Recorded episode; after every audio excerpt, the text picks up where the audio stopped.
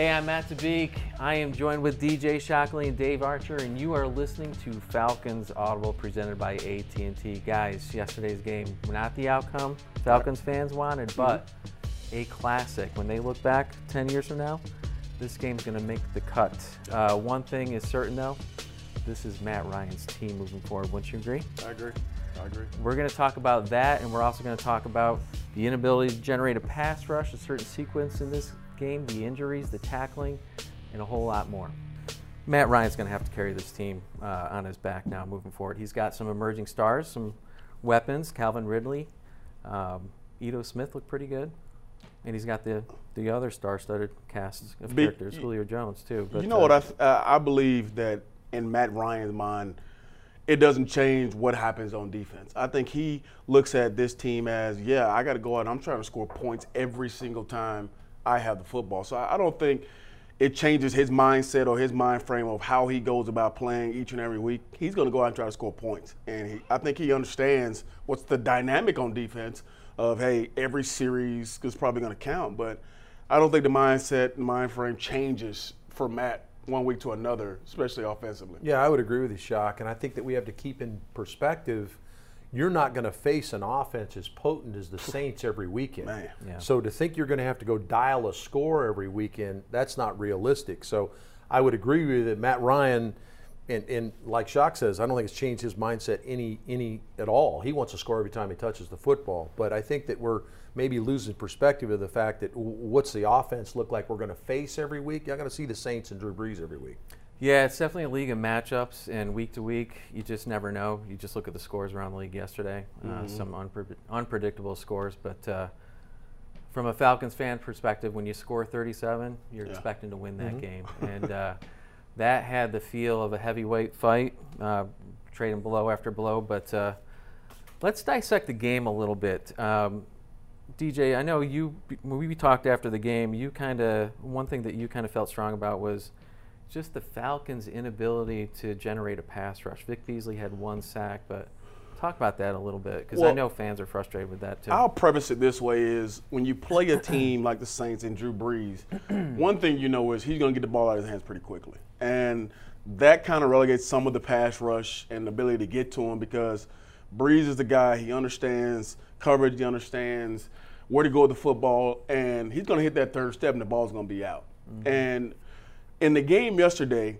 the Saints did a lot of things where they put the backs outside, they put, you know, they switched tight ends way outside to see where you got man or zone, and automatically Brees knows, okay, I know what coverage it is, I know I'm gonna go with the football. So it's a lot tougher to get pass rush on a guy who, who understands where to go. But my main point was there are times where you could have pushed the pocket a little bit more than you did. There were situations where they want to throw the football down the field. If you watch that game, the Saints they stress you vertically like no other team. They mm-hmm. want to take shots. They want to go down the field, and they stress you vertically a lot in the ball game. And in those moments, you have to find ways to push the pocket and move Drew Brees. I know there are times where you're going to move guys off his spot. He's going to move. He understands how to find those avenues, but I just felt as though in those couple moments in the game, you got to find a way to get some type of pressure on him to make him feel uncomfortable.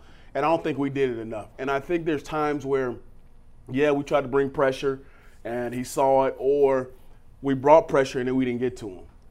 We have to find a way. I know you, you didn't have a couple guys in there as well. Not having Takk is big. Uh, Shelby's out. I mean, it, it was a couple guys you missed, especially up oh, front. for sure, yeah. But you still got to find a way, I think, in those moments where you know they're pushing the ball down the field Arch, to, to be able to get some type of pressure. Yeah, and I, I, I think that there's a double-edged sword now because what Atlanta wants to do is they want to make you move the ball incrementally down the field, Right. not give up big plays, make you throw underneath, and with your athleticism that you drafted defensively and acquired defensively, you rally and make tackles. Right. Okay, well, we didn't do the latter part of that. Okay, you did the good job of forcing throws underneath because they didn't touch you down the field very much with the vertical throw. Mm-hmm. It was underneath. Now you have to make tackles. Atlanta had a horrible day tackling, leveraging the ball carrier, getting people on the ground. So I thought the plan was okay because, as you said, if you decide, okay, I'm coming with pressure, you might find one or two other quarterbacks that's going to diagnose what you're doing faster than Brees does. Maybe nobody. Mm-hmm. And he is going to hurt you down the field. So I thought Atlanta, with the injuries and kind of making New Orleans slow play you offensively, meaning throw it underneath. Now you got to do the back half of that equation. Go tackle people, and we didn't do that at all. So you talk about, you know, you're not going to play New Orleans every week, but big picture, real quick, do you are you concerned about the pass rush moving forward, uh, especially with? Are you happy with what you're seeing from that Well, middle don't think- push I with don't think you can be Deidre happy Sinnott with it, and, right? and Terrell McClain? I don't Yeah. think you're happy with it, but um, I mean, Beasley, if, you, if Beasley got a sack a game, we'd be excited, right? That's what Takk was on. Takk was on a sack a game. He got a sack in the first two games. Beasley got a sack yesterday. So we're going to say, okay, well, why didn't Vic get three sacks? Well, I mean, come on, let's be realistic. He got a sack, you know, and would we like five sacks? Sure. But Brees is not one of those kind of guys that holds onto the ball. So, like you're saying, different kind of quarterback, Yep. matchups. I don't think you can expect to necessarily get to a guy like that five or six times in a game. So Falcons fans, just be patient. You're saying, be patient. Well, I, I think now more than anything, you're going to need that front to be a bigger factor. We all know the injury that's happening on the back end. Yep. The front has to play a bigger role on this defense now, if you want to keep guys out of out of the uh, out of the end zone. We're going to play some good offenses. That's going to be part of. Those guys are going to make plays. That's going to happen. But I think you have plays to be made out there as well. So uh, there, I'm kind of on the, the middle of it needs to be better, but also this group has to take a, a step forward, especially up front. Dave, you mentioned just now um, the issue with some of the tackles yesterday, missed tackles. There were a few. There was in some key spots. Uh, the, the opening touchdown they had, Alford on Ted Ginn. He kind of took advantage of his momentum and you know made a move and trotted in, and then the touchdown by Drew Brees where Alford and uh, Poole came up on him, and they were going. They were coming in hot one direction, and, and, and Brees kind of spun off them talk about that because the fans, you, you know, in my mailbox this morning, especially, were just talked over. I got a ton of emails about the missed tackles. Okay. Um, What do you okay. First of all, you know, how do you fix it? Is is what I'm like. Yeah, we missed a bunch of tackles. So what do you you look at it and you kind of diagnose what happened in the game? Okay. Uh, so from a tackling standpoint, you can't practice it. Okay, it's not something you can. We can't hit in practice. The rules are no hitting. So what you're doing is you're doing roll blocks into dummies in practice, doing that kind of stuff. What you can practice and what they've got to practice and what they didn't do on Sunday was leverage the ball carrier. And you hear guys talk about what the what the hell does that mean? Leverage the ball carrier. Let's take the Drew Brees play for instance. Mm-hmm. Robert Alford is outside leverage, meaning he's out towards the sideline. He's got the outside move. Brian Poole's coming from inside out. And Brian Poole's coming like a Hot. like he's coming too hard. he's flying. He knows he's got Rocky outside that Brees can't escape out that way. Yep. So I, in my mind, have to calm down, chop my feet, slow down, and now you got two guys on either side of the ball carrier. You put him down right where he is. But because all because Poole came in out of control, Mm. he knocks Alford off of the outside leverage, and Brees looks like one of the great runners of all time outside the pocket. that happened a number of times in the game. You're right, So yeah. and that's and that's you can fix that. Yeah. The physical part of coming up and hitting a guy and doing all that, you're not going to be able to practice that very much.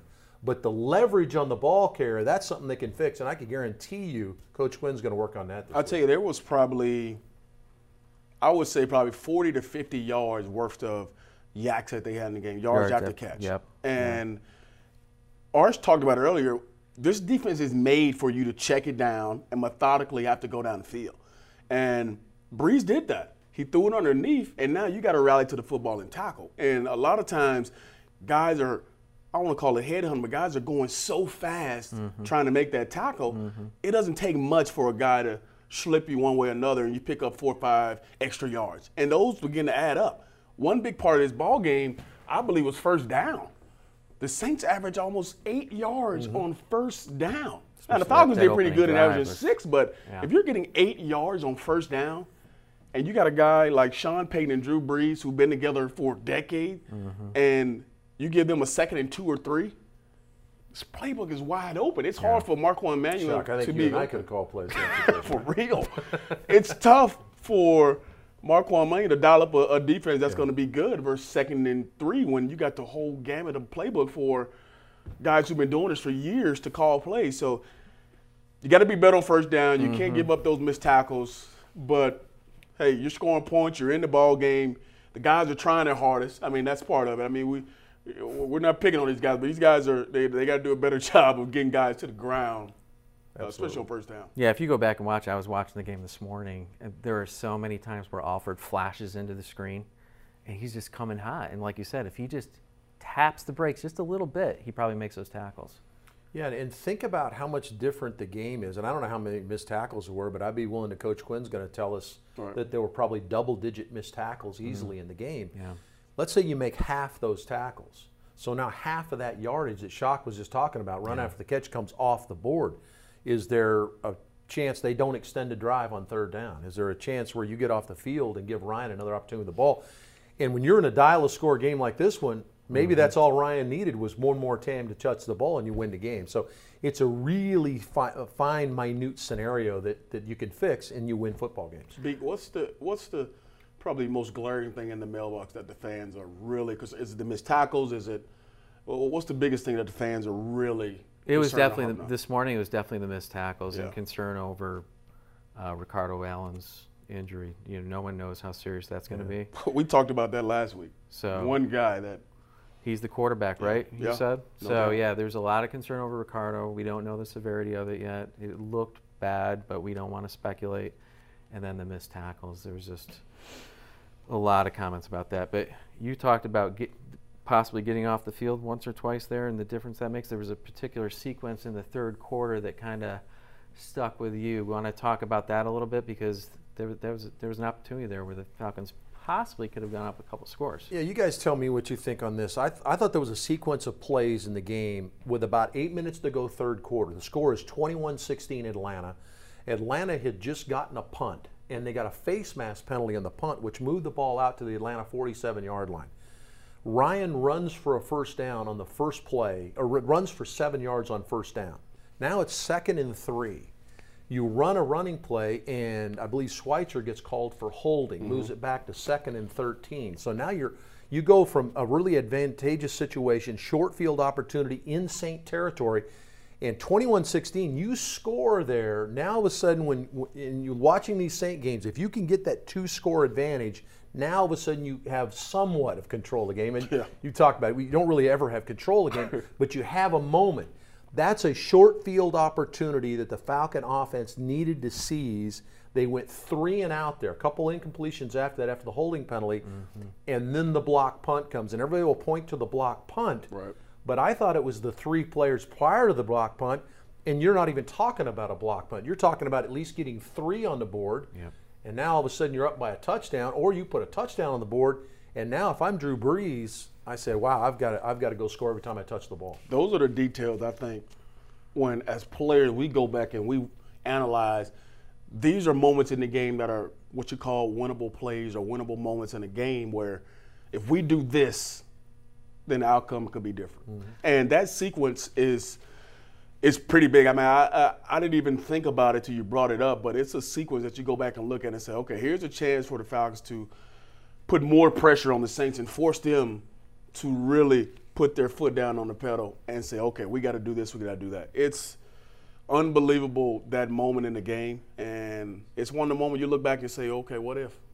That's exactly what Dan Quinn calls them, winning moments. Uh, you are listening to Falcons Audible, uh, presented by AT&T. I'm Matt Tabeek, joined with DJ Shockley and Dave Archer. Uh, if you want to give us a call, uh, the telephone call-in line is 470-341-4177. Be sure to leave your name and your hometown. That number is 470-341-4177. Guys, as former players, you've been through some hard losses. Whoops, some emotional losses. that was just my phone. It's okay. Yeah, like it wasn't even there, right? Yeah. All right. Uh, but uh, you've been through some tough losses, some emo- Eh, on beak right there. some. Uh, you've you've come out of these games and, and, and turned it around, and you've also probably come out of these games and it's kind of stuck with you. What is the mindset that this team has? Forget the injuries, forget all that stuff, the outside noise. What's the mindset that these players must take right now, heading into Cincinnati? I'll say because you're one and two, it's still early. Yep. And the mindset we've I've been in this position before on a team, and there's always two ways you can go on this road. One way is you guys can feel bad, You can worry about the guys that's not in. You can worry about all the things that could have happened and didn't happen. Or you can say, guess what? We got a chance to get better. We got a chance to right this ship Right. and get better. Uh, and these all these guys are professionals. These guys play with tons of pride. And I think as a player, you look at the tape, you put it behind you, you learn from it, and you can't let one week to a next beat you. You can't let what happened last week versus a division opponent come back and haunt you in the next week. You got to find a way to move forward and get more wins, and then give yourself a chance at the end of the year. And everybody talks about losing division games, but if you have a chance to put this one behind you and move forward and make these count, then hey, at the end of the season, you see where you're at and you got a chance to go for it. I think you know, obviously, all of that that Shock just said is that's that's what you want to do. Um, I think that now let's look at it from a Falcon perspective. Okay, who helps you do that? Okay, veteran players that have been down that road before. Ricardo Allen, Debo, Keanu Neal. Well, those guys aren't. They're going to be able to talk to you from the locker room. Right. They're not going to be on the field when adversity hits next week against Cincinnati. And so, who's going to be that guy to step up and take that mind? That'll be very important, uh, Matt, when we start thinking about that. I'm not worried about the offensive side because you got your general and Matt Ryan. He's going to do what he needs to do there. It's the defensive side of the football who picks them up a little bit, okay? But that's where you really start to trust. Coach Quinn talks about brotherhood. The players talk about brotherhood. Culture here. Mm-hmm. Okay, mm-hmm. this is a mm-hmm. winning culture around here, and so you hope that all of that investment you've put into that, that that picks everybody up as well. But all the stuff Shock talked about has to happen. But you've got to have guys that are willing to apply that. And how do they make that happen? That's where you hope your culture's built in, which it is here. And who are those guys that are now standing that are going to be playing that can pick up the mantra? Dan Quinn also talks about that brotherhood, that leadership, but also the depth of this team. He was one th- the one thing that he was really excited about heading into this team, and we saw yesterday some emerging stars. One of them being Calvin Ridley. uh, final stats on him was seven catches, 146 yards, three touchdowns. I think it was the first time at rookie in franchise history had three in a game. Uh, he had the 75 yarder. Um, probably would have had more if it wasn't for that PI called on him. But Well, and think about it, he didn't catch a ball in the fourth quarter. That was all in the first three quarters. He didn't touch the ball in the fourth how, quarter. how does he change this team moving forward? We knew that he was special in camp. That he, you know, he's a first round pick. But uh, talk about what kind of impact you think that he can make on this team moving forward. What do you, what are your thoughts Well, on I, that? I think that it, it's obvious when you watch him, uh, his what he brings to the table, because now uh, the number one thing is if I, I look at it from a defensive perspective. Okay, I'm Cincinnati this week. Okay, I'm getting ready for the game, and I'm I see number 11, but wait a minute. There's number 18 over here too, and oh yeah, there's number 12, and you start thinking Sanu, Jones, Ridley. You sprinkle in a, a you know a couple other guys, and now all of a sudden, from a preparation standpoint, think about how much time teams have to prepare. You practice Wednesday, Thursday, Friday. That's it. Okay, I've got to show. I've got to show my defense all the looks in the different situations. First down, first down the red zone, third down, third down the red zone. All these different looks in a in three days, and essentially what shock about an hour and a half on the field in a three day period that I've got to get my defense prepared to handle these guys. That's to me what Ridley brings to the table. All his the wealth of knowledge he has, the as polished he is, all that kind of stuff is really cool. But what he does is he really throws a monkey wrench to my preparation if I'm a defensive coordinator getting ready for the Falcons. I was talking about it during the game. Is yeah, you got number eleven, like you talked about, but now who do you double? yeah. I mean, he brings the same thing Julio brings to a game, which is the ability to take the ball to the house at any given time. And there were tons of times where they shaded Julio, and you got one on one over here on the outside. And now, what makes it even more dangerous is number two believes in number 18 when he has one on one. And he doesn't fret that, okay, can he get off a jam? Will he stay on his line and make sure give him time to uh, give him a, a depth to throw the football? He does such a great job in his routes, being patient. I mean, that first touchdown he had, if he's not patient in selling that, there's no way that it comes open because you got the guy playing off already. He just has a different I want to say viewpoint of uh, of as a rookie of how to run routes, and now he understands he can win at this level. And I know he came in already confident, Yeah. but to do it in a game like that in a big time environment, I think it's going to add to this offense. And now I think number two has another guy that he knows can stretch the field and give him a chance to win at any point. I mean that. And the scary part about him, Shock, is you just mentioned the scary part about him is a lot of times you say, okay, we'll press him. Yeah. Okay, we'll take him away physically. That's what PJ Williams tried to do on the 75 yard touchdown. He tried to come and jam him. He uses a little hard inside release and then Scott gets over the top of him and stacks the corner where he's behind him. Yeah, good night. It's gone. Yeah. In the play Shock's talking about in the first touchdown, it's a stop and go. He runs a 10 yard curl route, breaks it, down, yeah. completely makes the corner squat down, and he goes right by him. And then the ability in the impromptu play where Ryan gets out of the pocket. That was my favorite Ridley's line. running a deep over route across. He's going the Breaks other direction. yeah. Yeah. Puts his foot in the ground, retraces his steps, and mirrors his quarterback, giving him an angle to throw the ball. Yeah. Those are all things you don't. That's not stuff that you're just going to hand a guy. Okay, this is what we want you to do. He is as polished a rookie as I've ever seen. That counts Julio Jones or whoever has ever come in here. Yeah, And that what- as third polished touchdown. guy I've ever seen. I love that third touchdown. How he kept working and kept the play alive. with One Matt. thing else to make you excited about Ridley, go back to last week's game, his first touchdown in his in his career. He said all week he did not see that type of alignment by the defensive back when they got in that formation that set. Hmm. So all week he had been practicing against another look. So he gets in the game in his live action and he gets a whole nother look and mentally he knows exactly what he wants to do. Most guys will be like, well, coach, we didn't practice against that, so I wasn't sure which release or how I should do it. The guy is well beyond his years mentally more than anything. The physical part of it, guys come in this league, everybody's pretty physically talented. But what separates guys, especially in the skill position, is upstairs. How fast that you can can really hone in on your skills, but also hone in on what they're trying to do to take things away from you. And that part of it, I think, is what's going to separate him. All right, we're gonna flip here and uh, talk a little bit Cincinnati. You, either of you guys ever had Skyline chili? Who? Skyline. Skyline Chili. Yeah, that's what Cincinnati is known for. It's Ooh. I'm not really a fan of chili. Chili doesn't It really is do an well acquired. with the I- stomach. it is an acquired taste. I'll, I'll It just say is, that. okay. Yeah. All right. So you That, had that Skyline? says, that says that we don't want to have it. yeah, it's. I, I'm not crazy about it, but that's that's the thing. That's what they're most proud but of. you will there. eat it. I tried it. You have to try it, right? You're not welcome back in Cincinnati. Yeah. I know. That was Badmouth Dan the Gadd. people of Cincinnati? What's that? Did you badmouth uh, some of the people No, in I love Cincinnati? Cincinnati. I, I, I You love, badmouth it's nice. You badmouth Cincinnati. That's this is true. that all said, Aren't you a fan of chili? I like chili. Yeah, I don't know if the Skyline chili, based on the It's- facial expressions Matt's giving, us, It's we- not gonna be it's good. like We're gonna wanna stay away It's from it. like it's chili on top of pasta with a pile, just like a giant pile of Dan, cheese. Dan, what do Uh, you let say? Me, let me ask you. Let me ask you this though. Okay, it's- chili. It's good. It's, it's a little bit. I. I- It's.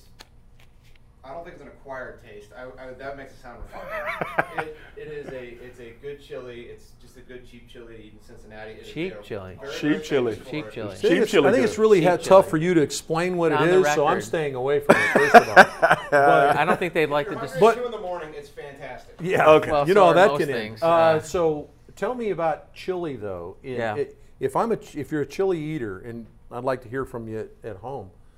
Is chili kind of a wintry deal, or do you do chili in the summertime? Can't 'Cause- eat chili in the summer. Yeah, you can't, it's still kind of hot down here in Atlanta. I mean, I don't think you do chili, do you? Chili's like hot cocoa. Well, like- do you, do you have pasta ever in the summer? Spaghetti? Yeah, Yeah. occasionally. Okay. occasionally. Well, there you go. There's your answer. Spaghetti's Really? Spaghetti's You're not gonna hot, though. compare pasta. Yeah, that- that's. I kind of put it classify Okay. as that. Uh, All right. moving on. AJ Green. Or, well, the Bengals fell yesterday to the Panthers. Uh, they're now two and one. Um, pretty good year so far, but uh, they're a little banged up. They're going to come in. AJ Green left the game with a groin. Joe Mixon, their running back. excuse me. I love when you Had- start talking about injuries. He left the field with a groin. Groin injury. I think I've left every game with a groin, so I don't. I mean, I don't. I don't know exactly what you're talking But about. uh, yeah. well, he's. Did it come off? I was reading about it. No, no, that's okay. that's right. the patella. Okay, That's okay, the I got you. patella. I got you. Uh, I just love when you talk injuries. well, it's great you know, stuff. Yeah. yeah, Okay. West Virginia, West Virginia, we we talk about it a little bit. oh, but, we're uh, back to West Virginia. Uh, Not mama. Here we go. hey, that was good. Uh, so what was that? Hold on, what was that? he told the Cincinnati country roads. It's okay. It's John Sorry, I'm, Denver. I am not in that. business. John Denver. What John you- Bender? What do you? No, John Denver. Denver. Denver. Oh, oh, John Denver. Okay, my bad. Sorry. It's okay. Um, we'll have to figure out what's on your iPod one of these days. You guys But, saw uh, the game. 2 Chainz was live yesterday. Yeah, he was. Yeah, You're exactly Chainz. right. I You a met- fan of Two Chain? Yeah, I met him. Anyway, uh, so in Jayla, Jay, Jay Lachey, Jay Oh, Chalet, yeah, the Jay Chalet, DJ. the DJ. Yeah, she's pretty cool. So is anything on your iPad two Ch- or on your uh, your music list 2 Chainz? No, no. Much like you don't have John Denver on yours. Let's Yeah. move on. Let's Yeah, I never A- said so I never AJ said John AJ Denver. We're, we're friends. We're cool. I never. Anyway, what were you trying to say? AJ Green said he didn't feel anything pop. Uh, thought he had the wind knocked out of him, but turns out he has some sort of groin injury. He said he expects to play against Atlanta.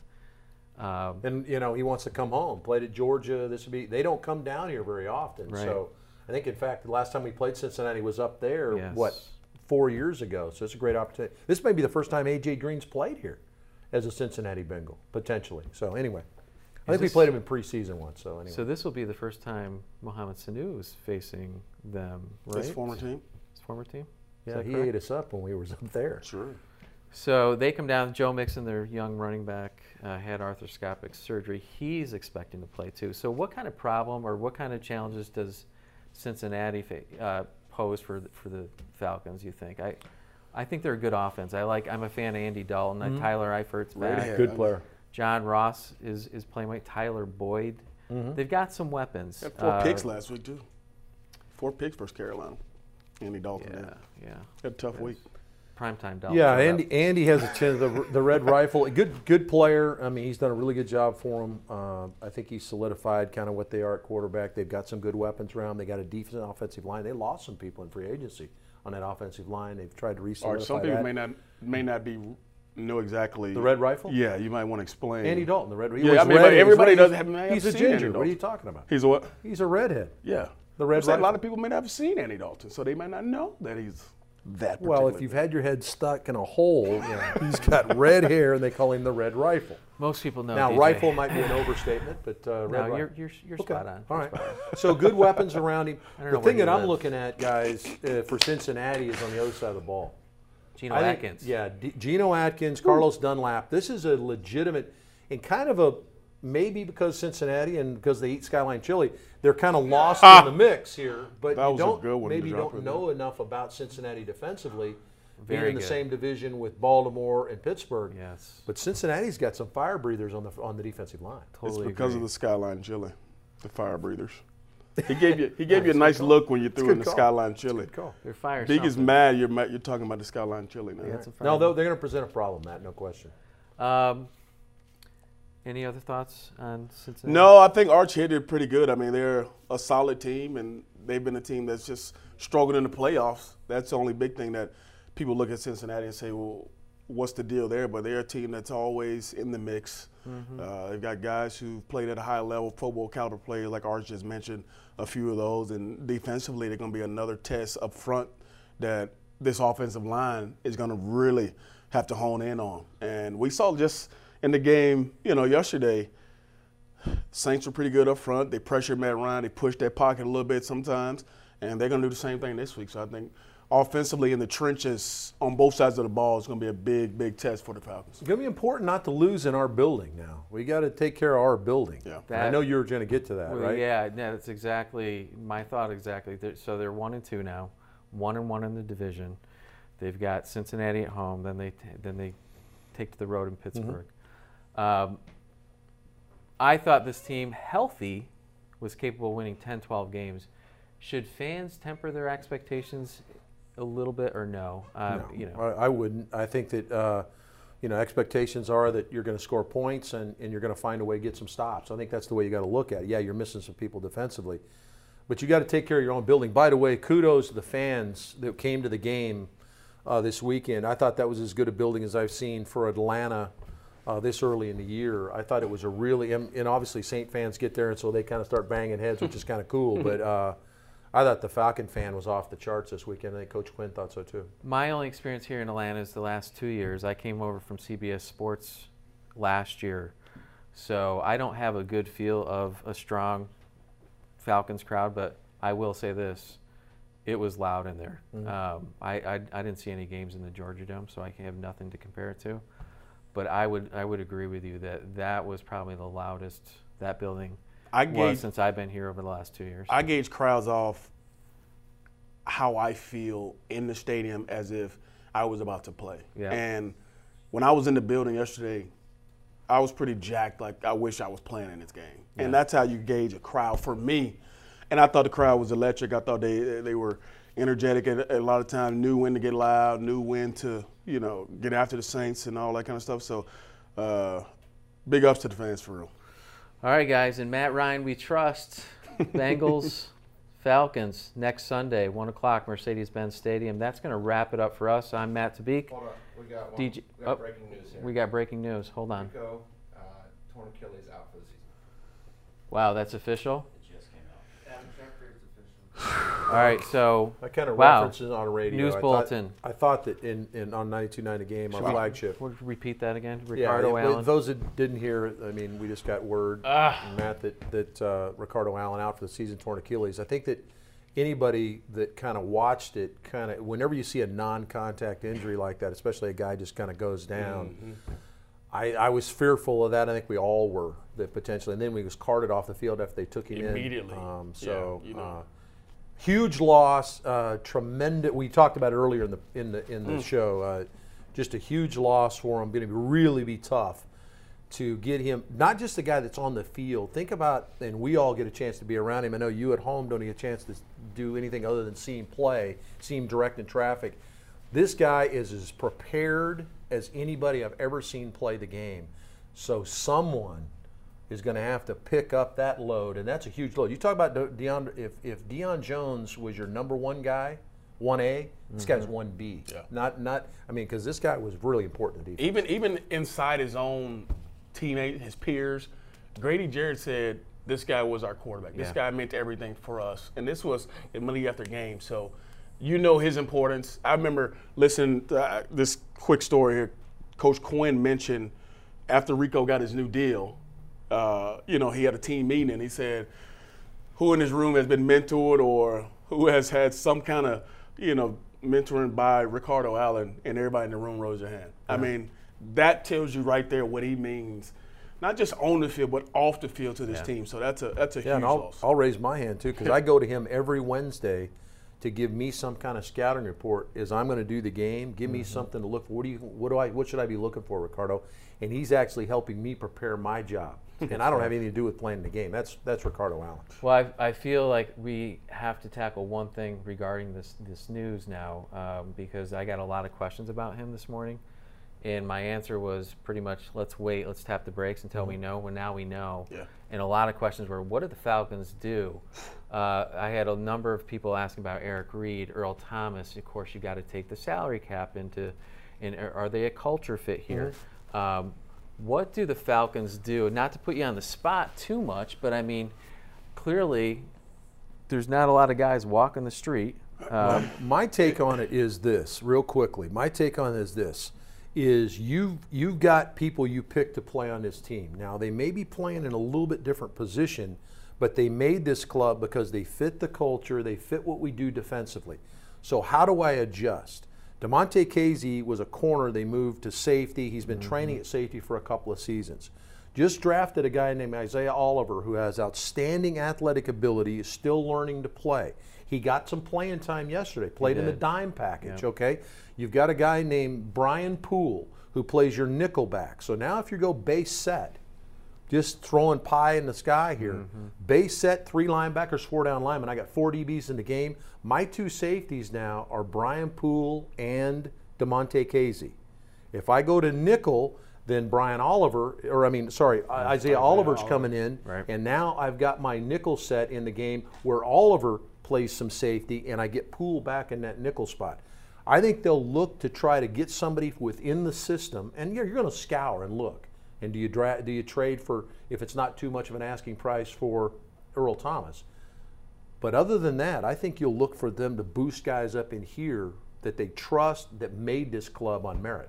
keep in mind too, he didn't play; he was inactive yesterday, but they did sign Uh, Keith Keith Tandy. Tandy, Tandy, Good call. right? Good Yep. call. Uh, he was a former Buccaneer, Mhm. Good call. uh, former West Virginia Mountaineer too. Uh, But uh, yeah, the Tandy Man. Watch for the Tandy Man. Uh, he was The I- Tandy the Man. Tandy Man. Did you make Really? that up? No, Oh, that's what that's, the name, that's his name. Can. Okay. You heard it from yes, Beak the here Tandy first. Man can. That's Okay. what he was known as, West Virginia. But uh, keep your eyes on him too. But uh, I'll add a, a small toke to, to what Arch just talked about. I think the point he brings up is good because where you're at right now, you need somebody to come in who understands the system, understands the terminology, who can speak the verbiage back Mm-hmm. Yeah. there. There's so much communication that goes on in the back end to get everybody else lined up in front of you, as well as the guys around you. Yeah. And if you go the other route and bring somebody in, they have to be somebody that understands it right now, who you can plug in right now and play.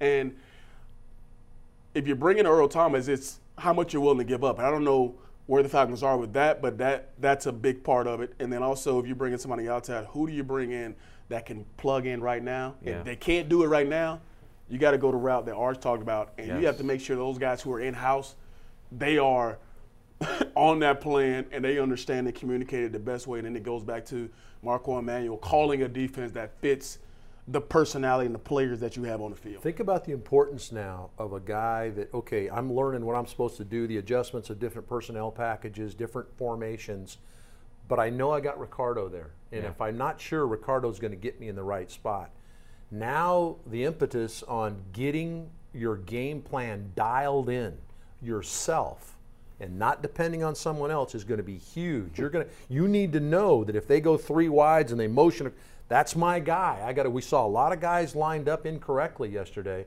And I think it's about guys getting in their game plans and knowing their spot, lock it down. Because you're not going to have the, the the crutch of Ricardo Allen if they get you lined up. and and that may make you even more simplistic as a defense. and you you talked about in the in your opening the need to generate a pass rush. Yep. Even more important now. Absolutely. Takk McKinley, Derrick Shelby, out with groins this past week, and hopefully they get them back this week. That's going to be really important, uh, especially to help that back end. Yep. Um, yeah, and the, the soonest we can get Deion Jones back is November 18th, I think, week 10. Uh, that's the Cowboys game.